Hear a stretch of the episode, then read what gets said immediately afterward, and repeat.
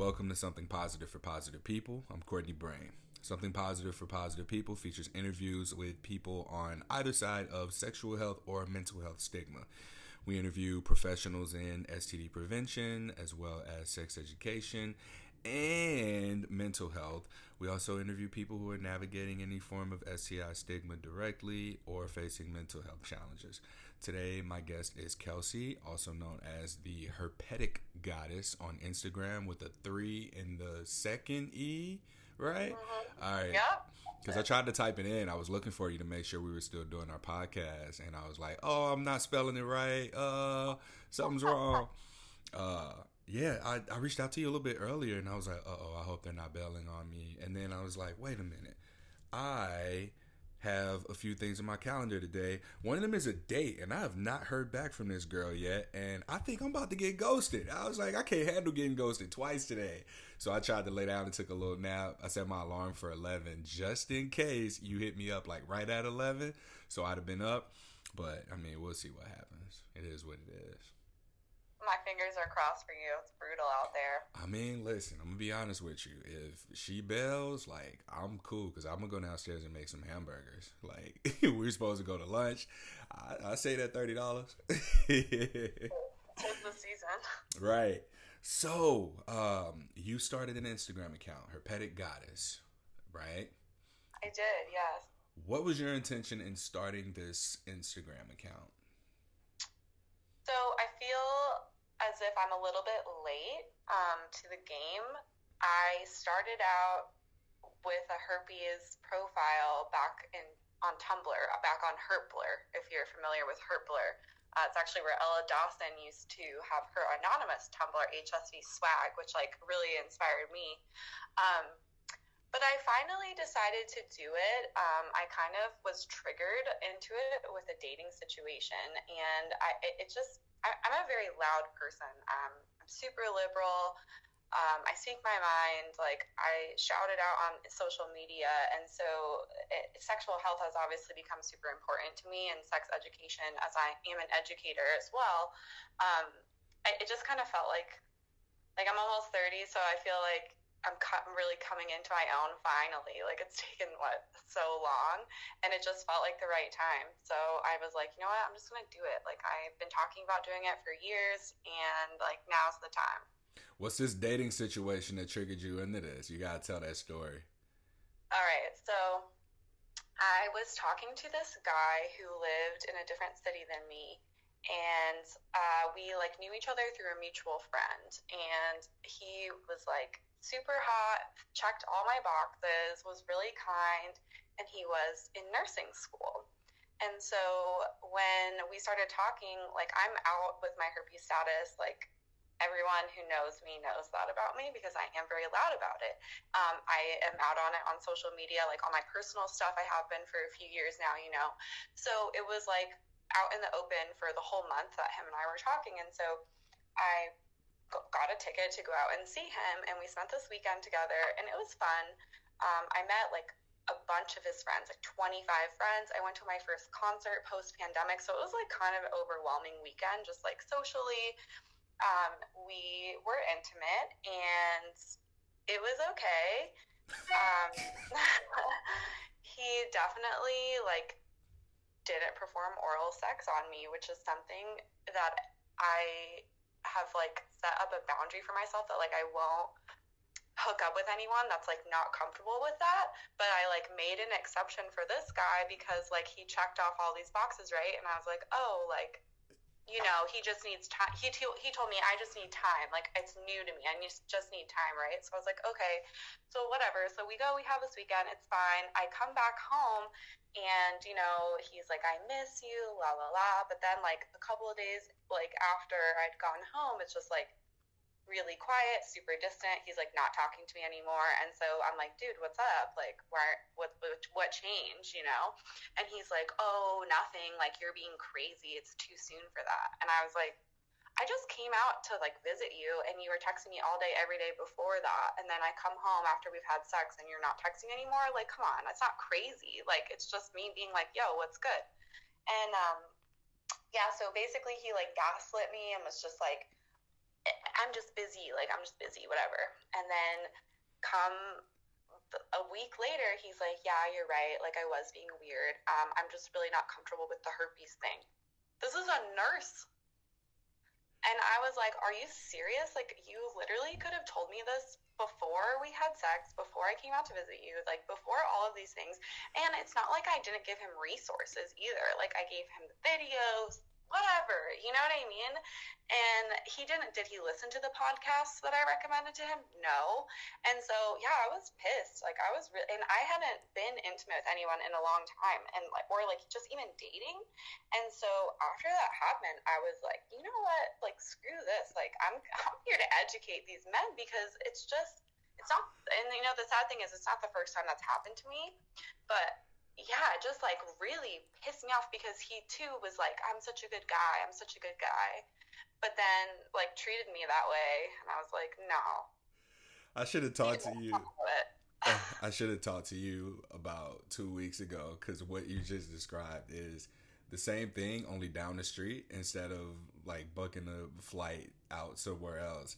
And this situation was like it was a yes, and then it was a no, but it didn't take a week. It took like six hours. like they had gone home and done some googling themselves, and were just fucking like not okay about the fact that they might have herpes. And in hindsight now, because it's only happened twice. There was one instance where someone wasn't okay going down on me, or just like didn't, and it was like a huh it, it, wasn't a pattern yet for me to realize that but that happened and then a very similar situation to what you just explained happened to me and i was like oh this is something that i need to pay attention to moving forward for sure um, i'm curious so, mm-hmm. Oh, sorry. I just want to say the story gets better with mine because he actually like was freaking out that he had herpes and he went to the doctor and so we we like ended badly, right? I was like, "Fuck you."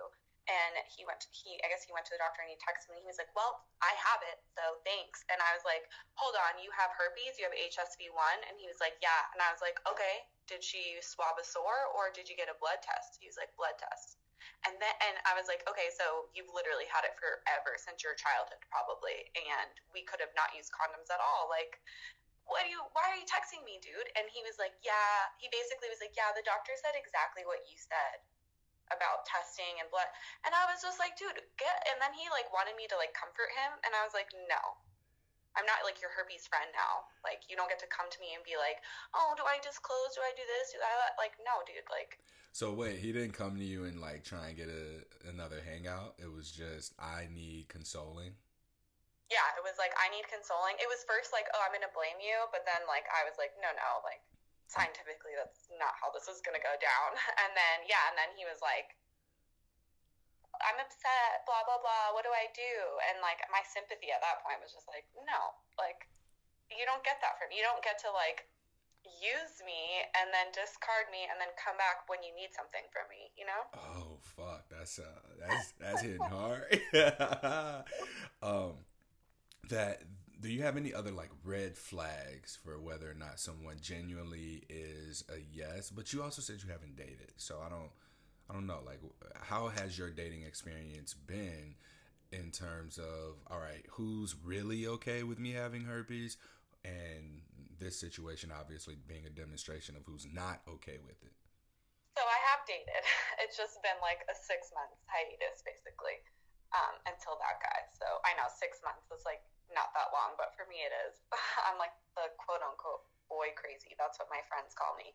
Um, it's really the problem with it is it's really really hard to tell when that is a thing. And like the first time that happened to me, I had gone out with this guy three times and we had sex on the first date and I did a disclosure like in the heat of the moment, which I really don't like to do because of that, you know, and it was just like it just happened so fast and whatever and then uh, the next day, I, you know, I t- gave him all these resources, and he was like, "Yeah, I still want to hang out." And like we vibed. Like I, w- I was definitely getting like we both liked each other and were like interested in like actually growing it. It wasn't just like a like 20 mid 20s like fuck session. It was like we were trying to see if we could go somewhere. And like my feelings were that we could. Um, but yeah, it turns out no. And he was like a really big dick about it. Like he wasn't nice to me about it. he ended up apologizing weeks later. But the red flags in that situation was like anytime we were intimate, like he was, it was like very obvious that he was like afraid to like touch me or like touch my body. So like those were signs that I kind of just like you know, kind of chose to ignore. And I guess I was like, I wanted to be ignorant of them, like, because you just hope that people are gonna like unlearn the stigma, right? You're like, maybe I'll be the one, you know? And it's just, it's really hard to tell. And it's really hard to tell when people are like, yeah, I'm super down, I'm super cool with it, but then they aren't after the fact. Yeah. And measuring consistency is probably the best metric that I would have, but sometimes we do end up in the heat of the moment or we're so excited as the people who are supposedly responsible for initiating this conversation around sexual health like shit just happens sometimes. So what I've learned in my dating experience is to make space for that consistency to be tested. When people say they want one thing, but they're in situations that don't line up with those values and they're completely oblivious to the fact that they've got these uh, contradictions in their life, that tells me that you're someone who is inconsistent with certain things. Not to say like, because I'm also torn because with where we are uh, post Me Too, the initial. Um, the initial like surge of the Me Too movement, there was so much going around about believing women and not just in the sense of believing women when they've been assaulted, but believe women like the joke about women not being able to decide what they want to eat, right? Like believe me when I tell you this is what I want. And experiences where I've been with partners and I've been like, "Hey, what do you want?" And they're like, "I don't know, you pick for me." Like having these contradictory challenges and still uh, like having to trust like at whatever scale what a person is telling you, especially with women having been like um, spoken for, spoken over, and not being heard at all. So it's really challenging for me to, regardless of what the undercurrent of the signs are, it's hard for me to bypass those things or push them down or ignore them and only listen to what's being said because of this particular situation. It's like signs were there, but then there was a part of me that was like, nope, believe women. Like you, you know better. You can't be itch on my chest out here, like advocating for allyship and shit, and then not practicing what you preach. So here I am practicing what I preach, and then like, fucking within 10 hours of that sexual encounter, it's like, uh, I actually didn't mean what I said to you. And then there's the whole like for me intellectually, it's really hard for me to like not it's you know as allies we're supposed to be like it's cool if you don't accept me because of herpes right? Like it's your choice. But like to me it's like okay you it, like i start to judge people and i'm like you just have the inability to like unlearn this cultural messaging because of logic and like especially in today's day and age, I use logic in like my reasoning and my arguments and you know, I'm a librarian so like using evidence to support my my statement, you know.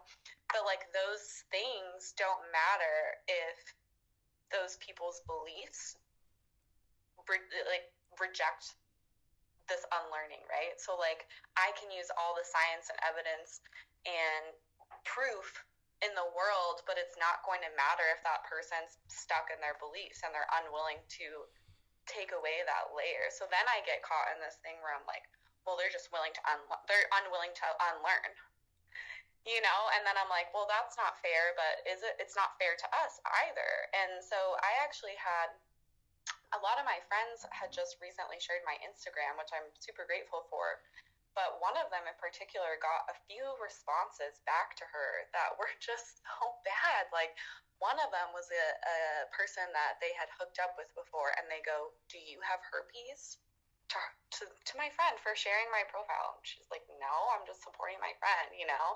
And then there was another one who was also in the um, medical field. She's they're a PA, and they were like, "Yeah, well, everyone just like everyone has it so common, so like I don't really think it's that interesting or cool of her to do." And I was saying to my friend, I was like, "That's also a super invalidating thing to say to someone, like, oh, well, it's so common, so why do you have to be so loud about it?"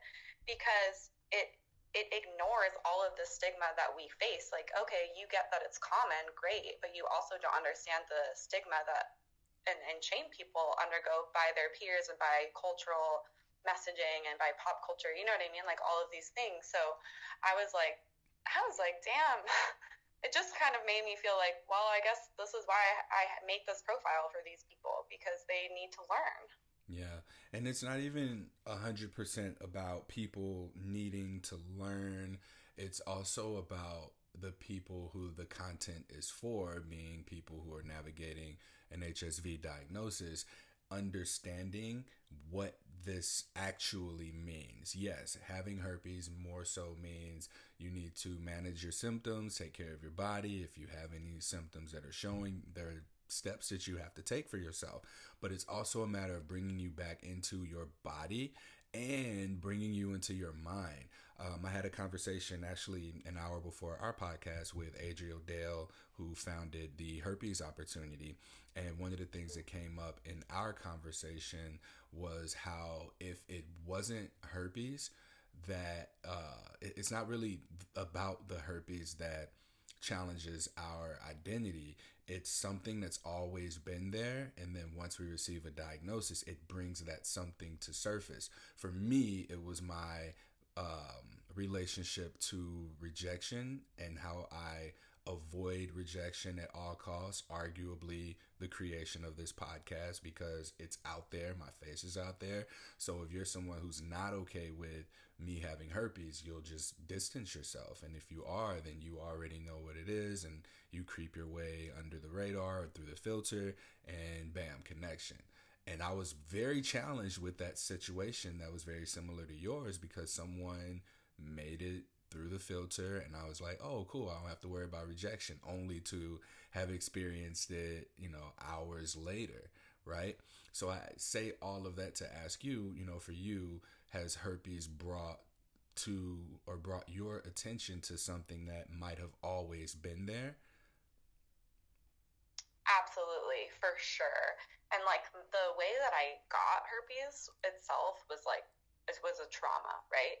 So it's been difficult to separate like herpes from that trauma, right? To like separate that like herpes is it's okay. Like it's okay to have it, right? Like when you first get it, you're like I, I was suicidal for sure. So um, what it brought to light for me is a lot definitely a lot of rejection, but for me specifically it's fear of abandonment. And I think the hardest part about it, like you said, is like someone comes in under the radar, right? Like they get through. And what hurts for me is like if you reject me right away because I have herpes, like boom, okay, it's herpes, right? But if you get to know me, have sex with me, and then reject me because of herpes, it's like all of my good qualities don't matter still. Like there's still the herpes outweighs all of this good stuff about me, right? So then it's like, well, then I look like, oh, well, what's wrong with me, the person, right? Instead of, eh, eh, you know, I think a, a big mantra of mine this past two years has been like look inward at yourself when there's conflict look look inside yourself instead of like pointing the blame or pointing others but that also can be challenging in that situation because then you're like well what's wrong with me and all this this negative self-talk happens so for me it's like the abandonment it's the rejection but it's also like I think um, one of my core beliefs is like insecurity. So like I've always been insecure, like uh, as an insecure person, just like from childhood. And I, I go to therapy. Like I love it. It's made me realize a lot of things about myself. But the herp, like without herpes, my self uh, value would not be there where it is. Like I, I would be way more insecure than I than I am now if I didn't have it. If that makes sense. No, that does make sense. And let's speak to that a little bit more uh, when you said the weight of your personality, who you are, your identity, uh, is insignificant in the grand scheme of the sexual encounter or the uh, potential reach or expansion of the sexual encounter that can take place. Someone invests in you, they take the time to get to know you, And I believe that it's okay for you to not want herpes. That is perfectly fine. If I like I didn't want herpes before I got it and here I am, you know. Now like I want for people to know if you're someone who doesn't have herpes and you're listening to this, it's okay for you to have your feelings about not wanting herpes.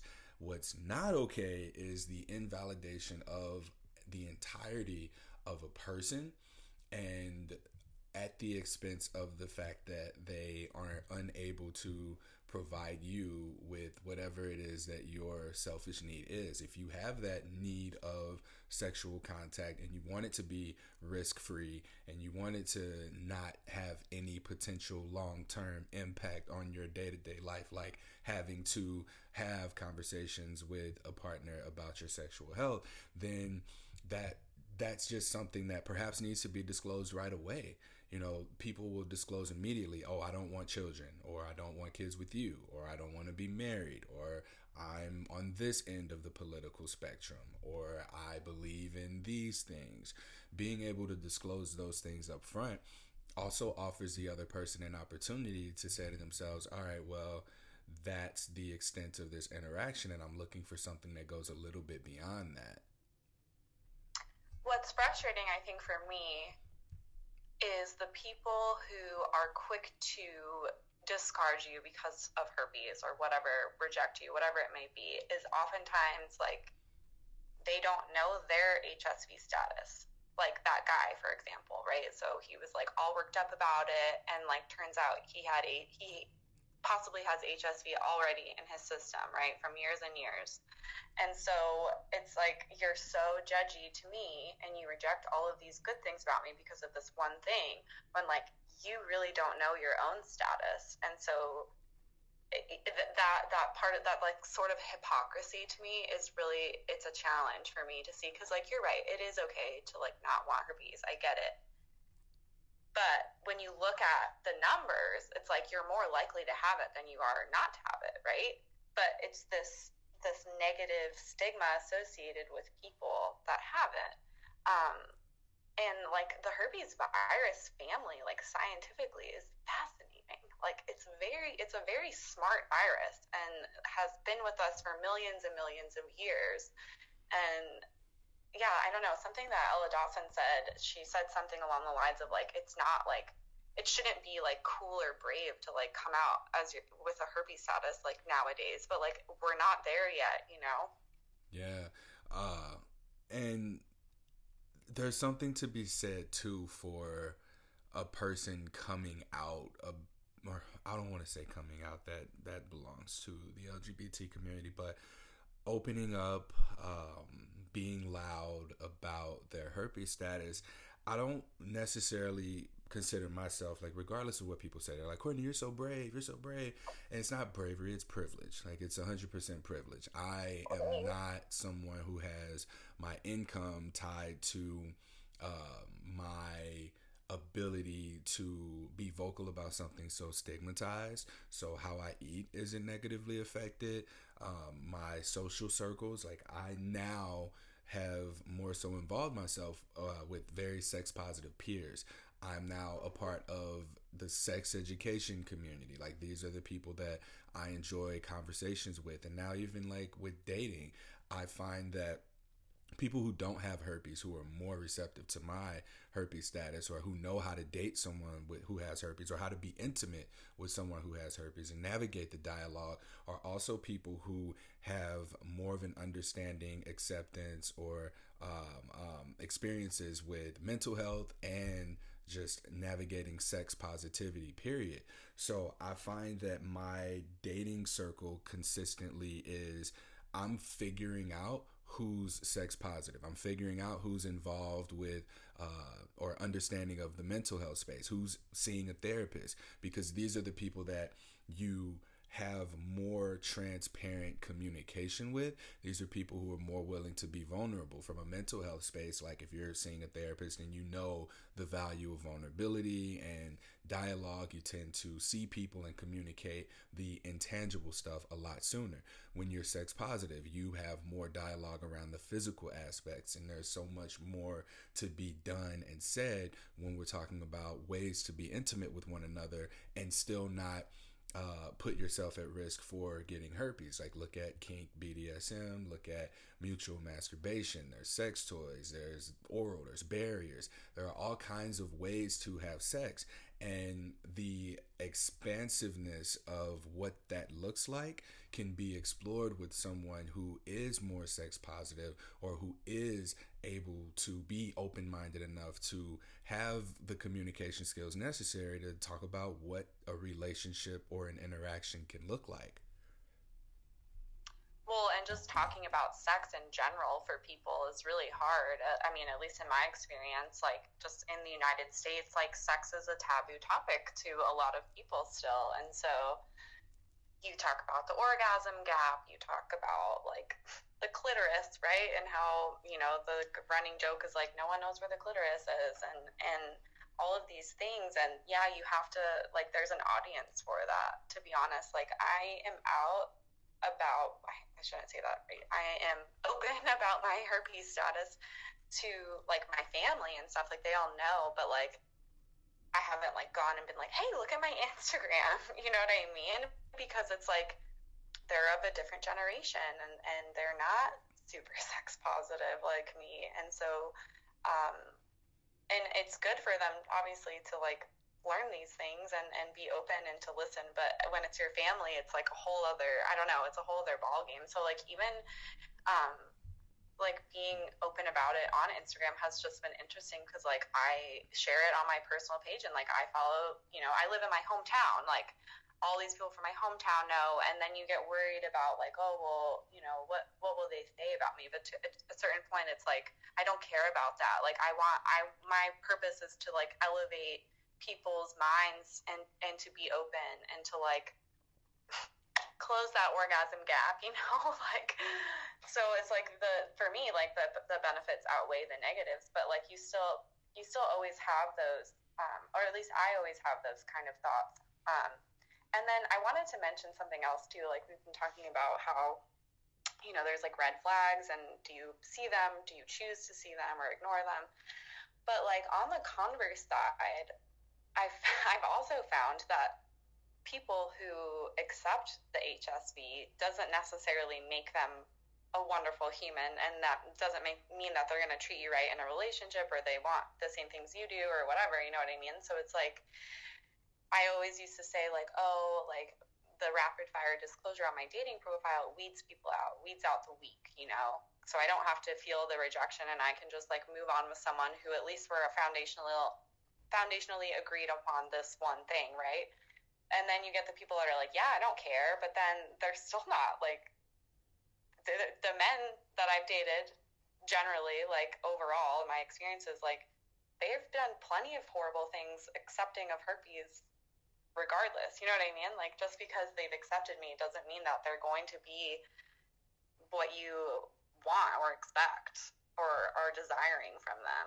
Mm-hmm when talk about disclosing your HSV status, I'm curious to know. You said you're in therapy and your herpes status is tied to the trauma of abandonment issues. Do you speak to your abandonment issues or do you have anything in place that protects you or do you even communicate that you have uh, any challenges with abandonment at all to partners?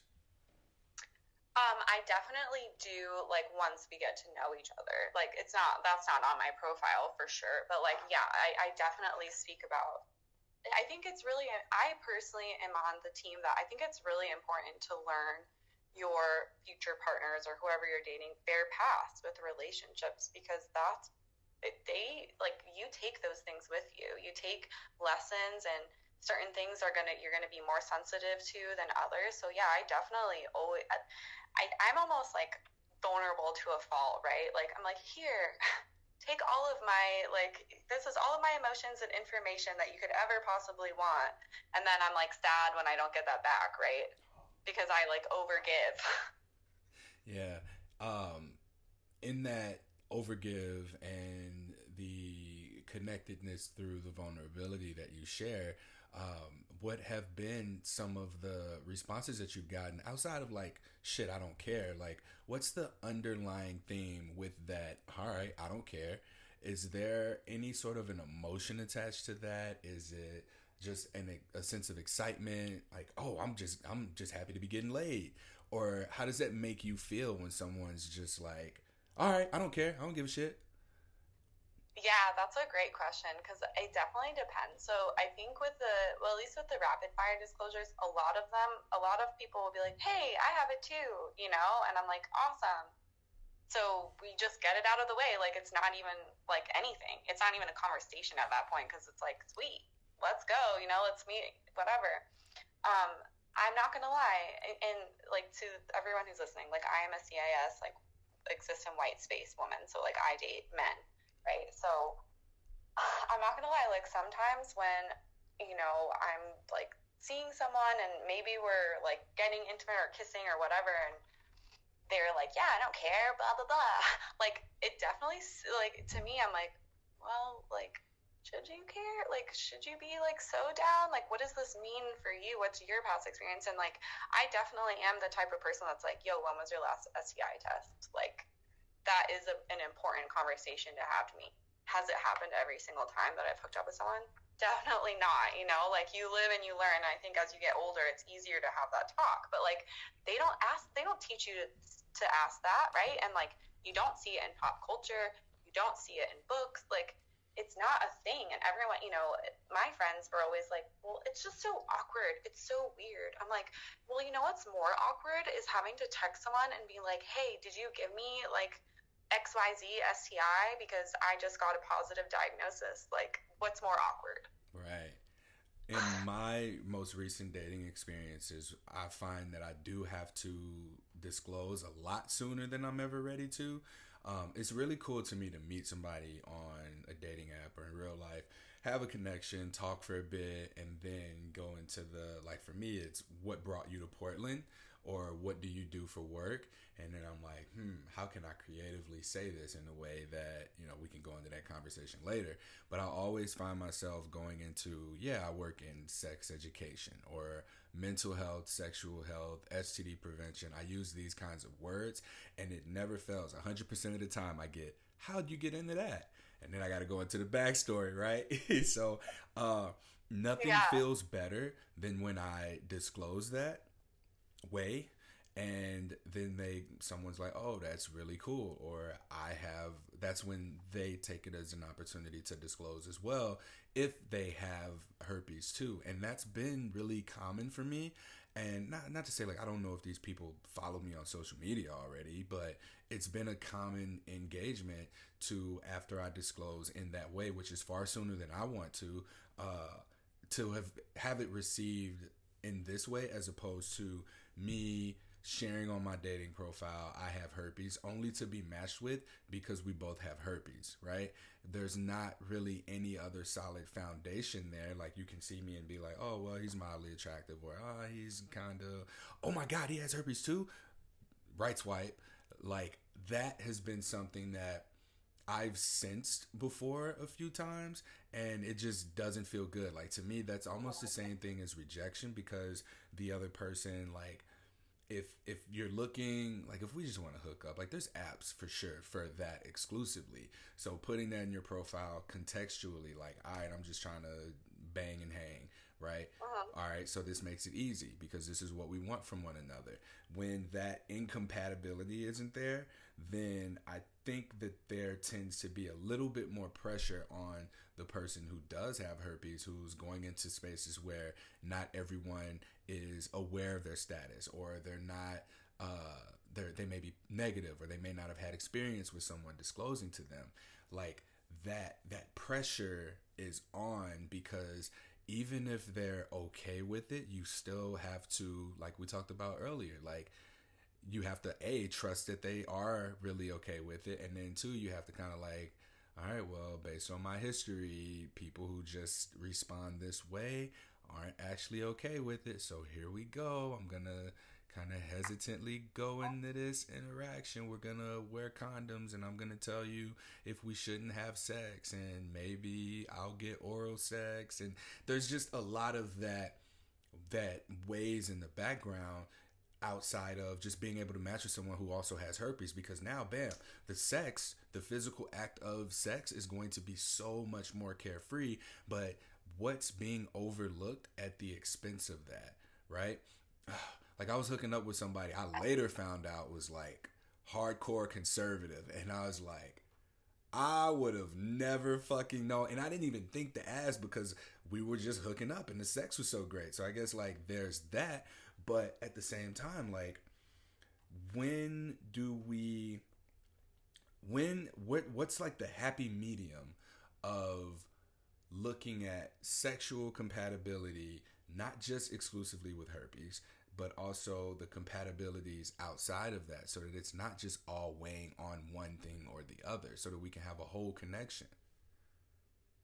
Yeah no I, bring up like so many good points and and, and i think that's like part of the biggest challenge because you're right like there definitely are so I, I just use hinge right now like i've used other apps but that's like the only one i'm on and because like it's more it's for more serious relationships which like i don't really think that's how it is anymore maybe that's what they try to do but yeah like definitely guys will like my profile and be like, oh, I have it too. But I'll look at their profile and be like, okay, like we're not compatible based off of these couple of things. So I feel like now, me as the HSV positive person is more able to sift through those kinds of likes. I mean, at least I think.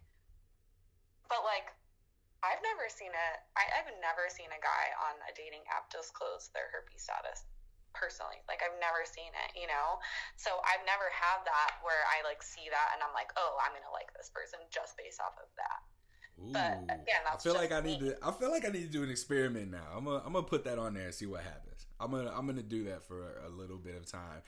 But I do have more fun just disclosing. Like, um, I had a shit, a couple of disclosures actually um, recently where I'm just like, yeah, you know, this is what I do. I've had herpes for eight years. There's been a situation, and no one's been like negative or mean about it. If they don't also have it, there's like, oh, well, I've dated someone who has herpes before. Like, I just tell me when you're having an outbreak.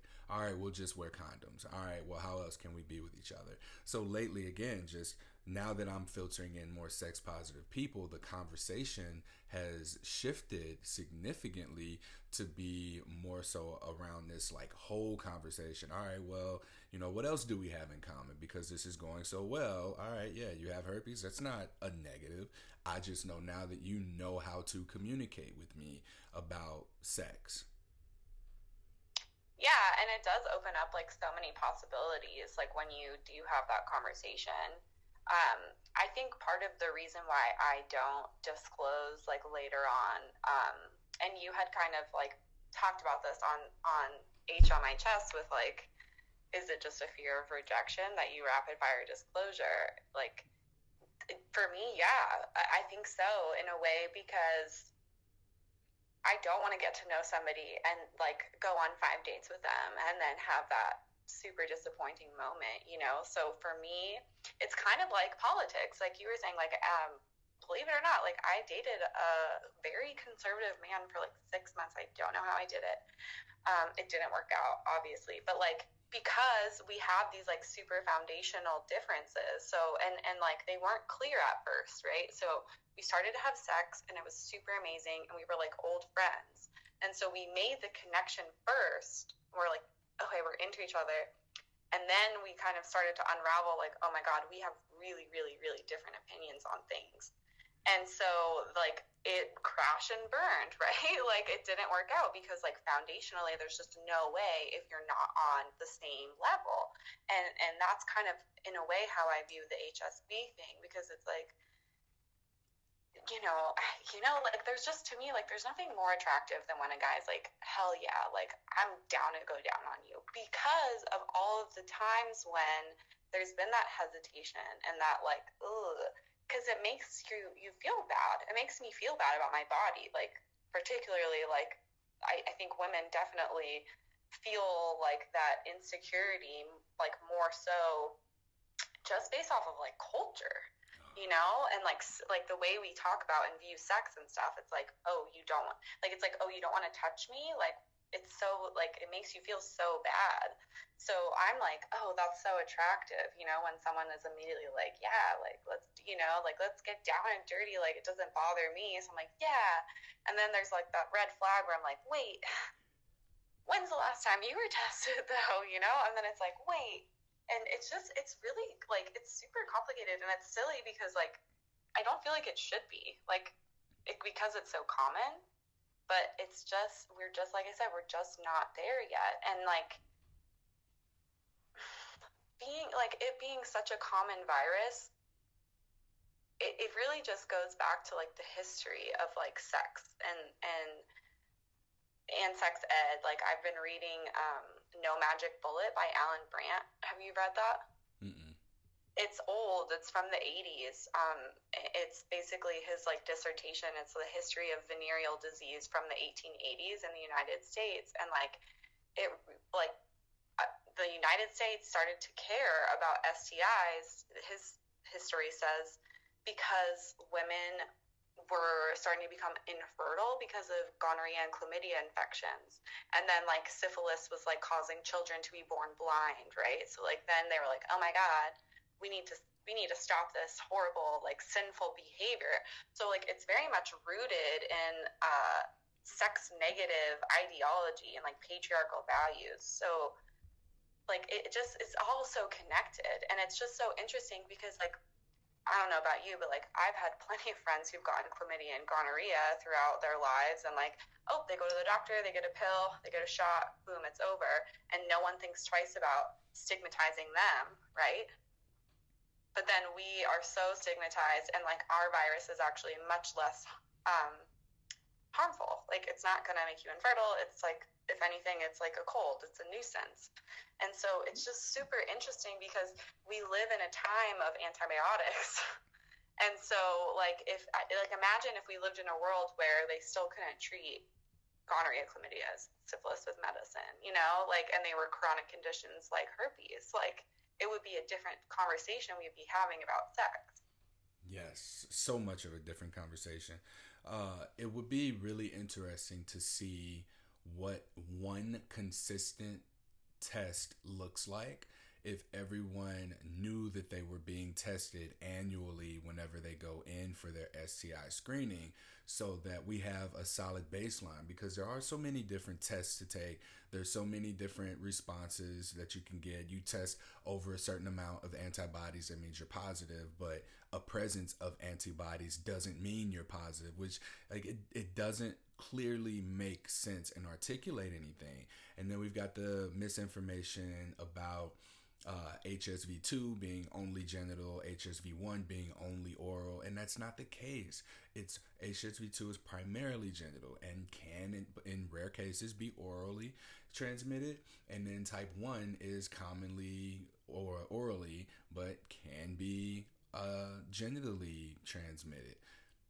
You look so like I actually oh. have a good anecdote about just that topic. Um, in November, like couple weeks ago, I went to Planned Parenthood doing my due diligence to get my STI tested because I just like to do it every six months. Um, and I love Planned Parenthood. I will always support them, like ride or die. but I had a I had a not pleasant experience because the nurse that checked me in was like going over my medical history and she was like, Have you ever had STI before? And I was like, Oh, yeah, I have HSV1. And she was like, Well, everyone has that. Like, I don't really count it. And I was like, Yeah, I know, but like, it's genital, so that's why I say it. And she was like, Oh, so you have HSV too?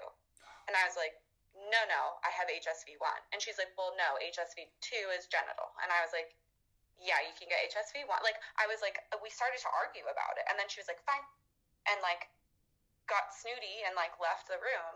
And so after my exam with the NP, I was like, "So, did the nurse mention what happened about the HSV thing?" And she was like, "Yeah, yeah," and like goes on and starts explaining just what you said. HSV1 can be transmitted orally or genitally. HSV2 not as likely to be oral, but like can be.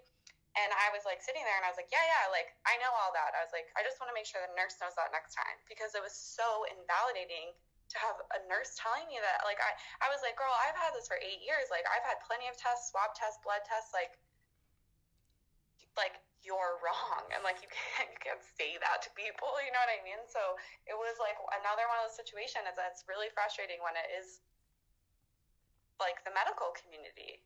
Yeah. and and and that's why like the work that you're doing is so important because like they clearly the nursing school that this guy went to in California didn't uh, teach them about herpes, and uh, clearly this other nurses school didn't do it either. So it's like it really needs to be a conversation in the medical field as well. And I feel so grateful that my OB was like such a nice woman and so supportive and like so like it's okay honey. Like herpes isn't a big deal. You'll see you know like but i know that that is not everyone's experience. Yeah.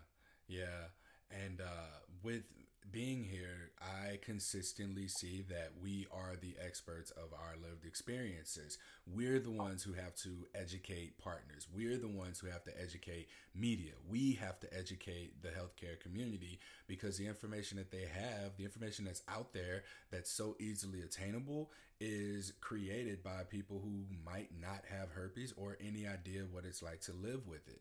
So when I do these polls, I do these surveys, I share these stories and experiences, I do so with the intention of empowering people to understand that we are the resource. We have to be able to come together and come to one another. And I'm sure there are scientists and researchers who have herpes who are just so shameful and stigmatized that they aren't willing to lend out their resources in fear of potentially outing themselves in order for us to get more representation in our information, more accurate information, testing done to actually look at the transmission rates of different types of partners, not just penis to vulva owners, but also vulva to vulva, vulva to vulva, or uh, if two people with penises are having sex? What about group sex scenarios? Not just condoms, but also dental dams and whatever other forms of barriers they are.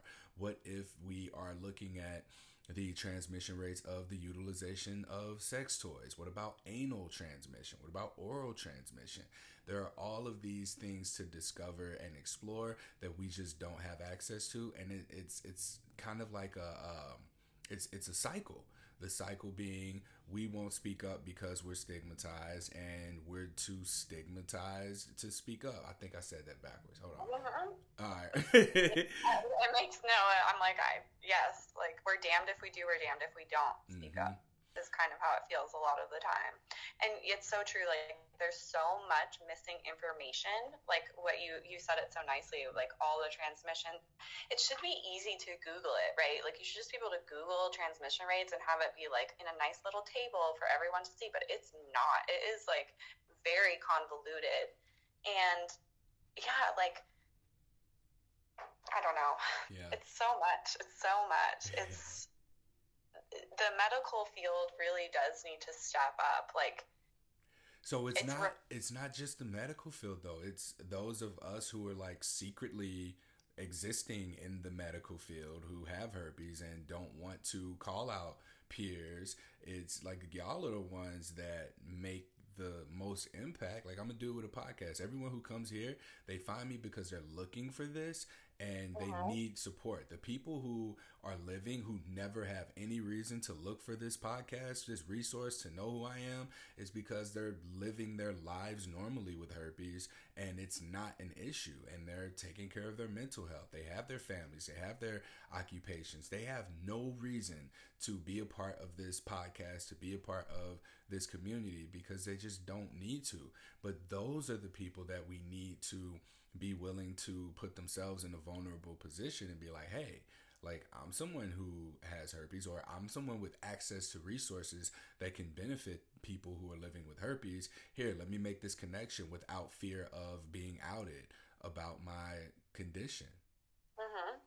Well, it's it's true because like I you know just over the years I've had I've had HSV for eight years as well, almost nine, and like I have had so many people be like, hey, can my friend contact you? Like they just were diagnosed and they have nowhere to go, you know. And I know you've done that too, and it like it makes me feel great when I can like help somebody. Like uh, you know, like I I don't want you to feel like suicidal and like you're damaged goods and like all of these things. But yeah, like is a doctor gonna be like, oh, I have this really great podcast for you to listen to. You were just diagnosed. Like go check this out. Like that should be the front line, right? Like like that's what needs to be out there. And it's like um, you know, it's like slowly, slowly changing. Like Ina Park, MD on Instagram, I absolutely love her. I'm like have her book to read over winter break. I've like kind of waited because I know I'm just gonna like devour it in like a day, you know. But um, it, it, I'm hopeful. Like I'm hopeful for the herpes future, but also, you know, will we see the end of stigma in our lifetimes? Like I really don't know because the way our society views and discusses sex and not just not just our society like if you think about it like the united states is like pretty far forward in terms of like sexual um, progression i would say. Like if if you're comparing it to like heavily muslim countries or you know communities that are really heavily religious right? Because they have these differing values. So like we are in a space where it's like, okay, we're going to forge forward and we're going to keep on making strides, but like the rest of the world isn't necessarily going to be on that for a long time, for for years, for centuries, like who knows, you know? So it's like this is like the very beginning. Hopefully Gen Z like does us well. I think they are. The more young people that I come into contact with like between 20 and 25, these are typically women who are speaking up and taking care of their sexual health and unfortunately just like with everything else educating their male sexual partners to do more research and ask these questions um, and a lot of the guys that I hear from that are within that age range, these are people who are looking for how to be with a partner who has herpes. So it's really nice to see that this younger generation is being more vocal about it. But again, you know, the more like oh well you know this isn't a big deal. Like i just talk about sex. Herpes is what it is. Like there's no reason to address stigma because in your day-to-day life it isn't impacting you because you're someone who is willing to and able to uh, speak confidently around sexual health communication, mental health communication as a whole having those conversations around boundaries, relationship management, consent, your turn ons, what your traumas may be, and a willingness and knowledge to seek out and receive support from wherever you need that support from.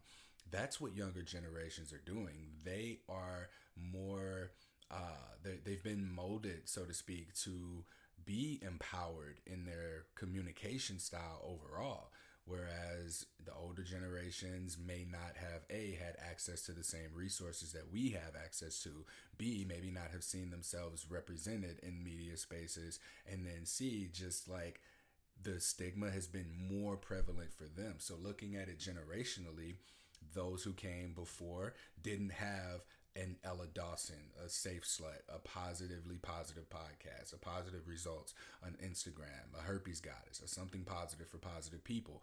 They didn't have these resources. We do. And we found them as we started doing our own thing. And now people who are coming up are able to find them without having to put themselves out there at all in order to be found. So we're making strides for sure. And the destigmatization of herpes is not going to be a collective one day we look up and this shit's gone. It's going to be for the individual who is impacted by stigma to the point of not wanting to disclose, not wanting to speak to their doctor about it, not wanting to seek mental health help or support because they're struggling with their mental health and suicide ideation. When these people are able to get the stigma within them dissolved, that's what the end of stigma looks like. It's on a totally. person by person basis. So I actually have someone close to me, very close to me, that um, was dating a person for like six months, you know, and they were sexually intimate and everything. And like six months came and got went, and then they disclosed to the person that I'm close with. And luckily for that, for the person who disclosed, like this person has experience with HSV, and so they weren't really mad about that. They were mad about the the lying and the hiding. And my response, I was like you know, you really need to give this person a break because it just shows that they have not accepted themselves and they are so filled with all of this shame. Like they were, it's not about hiding it from you, they're literally hiding it from themselves.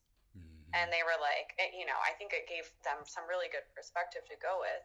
Um, something that I want, I meant to say when you were talking about the LGBTQ research, and I totally lost my train of thought, was like, that's where the research should be focused instead of like I, I you know I I'm not on Facebook anymore, but I used to be. I used to be part of a, a anonymous group called Glitter Girls United, and it was HSV positive women, and there was always like a thread here and there about like herpes vaccines, and like to me, I'm like, nah, like don't do research on that. Do research on this other stuff. Like we don't need a herpes vaccine. Like it's literally lived with us for millions of years you know like i just feel like research would be better intended to deal with the the transmissions and like this lacking of information that you know how does hsv affect marginalized communities people of color like we need these stats like her, the fact that the herpes virus lives in your nervous system makes it a difficult virus to create a vaccine for so like for me i would rather see that the you know, this lacking, this gap in research, I'd rather see that created as opposed to a vaccine for something that like 67% of the globe has, right? Hmm. Um, I have just one more question for you. We only have three minutes until the recording's going to stop. I didn't realize how fast time was going by talking to you. but uh, in relation to your experience, you said you were suicidal after your diagnosis. I ask every guest on here what comes to mind when they hear sexual health is mental health. And given your experience, are you able to speak to that within like three minutes of like your battle with suicide ideation after your diagnosis? For sure. Um, I mean, I've always struggled with depression and anxiety. Um, I think that if I had gone to therapy as soon as I had gotten diagnosed with HSV, my path of healing would have been much faster. But it took me like six or seven years to hit up a therapist. And, you know, I didn't even hit them up for herpes specifically. It was actually from the trauma that happened with the person that gave it to me, right? So, like, at this point in life, I've separated that from the virus itself. Um, I think when you say sexual health is mental health, it's because it's about taking autonomy of your body, about owning your body, feeling empowered to protect your body and your mind. And, and by doing that, by asking someone when's the last time you've been tested, by having those conversations, you're taking care of yourself. Like it is self care to do those things. And they don't teach you that in school. And so when you're diagnosed, you know, your whole worldview, I'm a terrible person, uh, you know, I'm I'm dirty, I'm damaged. Like even the language like, oh, I got my STI results back, I'm clean. Like that is a, an issue for many of us, right, in the community, um, because it automatically signifies that like someone who's not is dirty. And so you really have to value, you have to learn how to value yourself. Um, and if you don't have those skills already, like it's really hard. And if you don't have a support group, if you just live with that secret and shame and you don't tell anyone, like it's going to be really, really hard. So, sexual health being mental health is like talk, talk about it, talk about your feelings, talk about your body and what you want and what you need and what you're scared of and and like I didn't kill myself because I had a best friend there with me didn't have herpes, but who still loved me and made sure that I was okay, you know? And so having that support system, having resources like the SFPP, sorry, I messed up the S, what is it? SPFPP. Okay, there it is. so yeah, I, um, it, it really is taking care of yourself. And like whenever a friend tells me, oh, I, you know, I asked, I hooked up with someone and I asked them when their STI test was. I'm like, yes, like, you yeah. go, like, way to take care of yourself. And so that I think that like all these little small things and like mindfulness and like all these like hot button issues, new age stuff, like it really does like have some like truth behind it in terms of like coming, like you said, it's a way to come back into your body. Yeah. And that's what we want. We want that kind of allyship for people to advocate for their own health overall with partners. Kelsy, how can people connect with you? How can they find you? Um, you can find me on Instagram, herpetic underscore goddess. The second E in herpetic is a three. Um, I am going to be doing a podcast called Sex Lies and STIs. Um, it's not ready yet or out yet, but it will be about um, about herpes, obviously, but also sex ed, um, women's rights, reproductive rights, that kind of thing. So if you are interested, check out my Instagram. Thank you so much for having me. All right. It means the world to me. We'll, we'll link this in the show notes as well. Thank you so much for being here and not ghosting me like I think my date did. All right. You're going to sound better. That concludes this episode of Something Positive for Positive People. Please like, rate, review, subscribe to, share this podcast as you see fit. Again, we're talking about mental health and sexual health here, interviewing experts and people with lived experiences dealing with the stigma of health overall. I am Courtney Brame on Venmo and Cash App if you want to donate to the nonprofit helping people get therapy um, and connect with me on social media. Till next time. Stay sex positive.